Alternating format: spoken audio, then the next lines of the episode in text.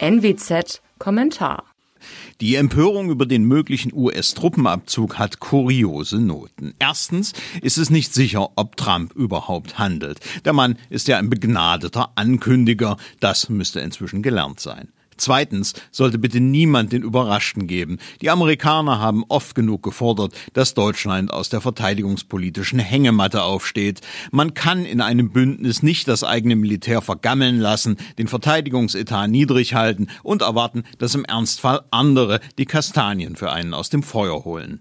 Und drittens hat Militärpolitik immer mit Außenpolitik zu tun. Deutschland gefällt sich da im Appeasement von unappetitlichen Regimen im Iran und China. Es wirft sich mit Nord Stream 2 in die Arme Moskaus. Es kann Washington mit Recht Zweifel an der Bündnistreue Berlins hegen. Mein Name ist Alexander Will. Bitte bleiben Sie uns gewogen. Sie hörten einen Kommentar der Nordwestzeitung.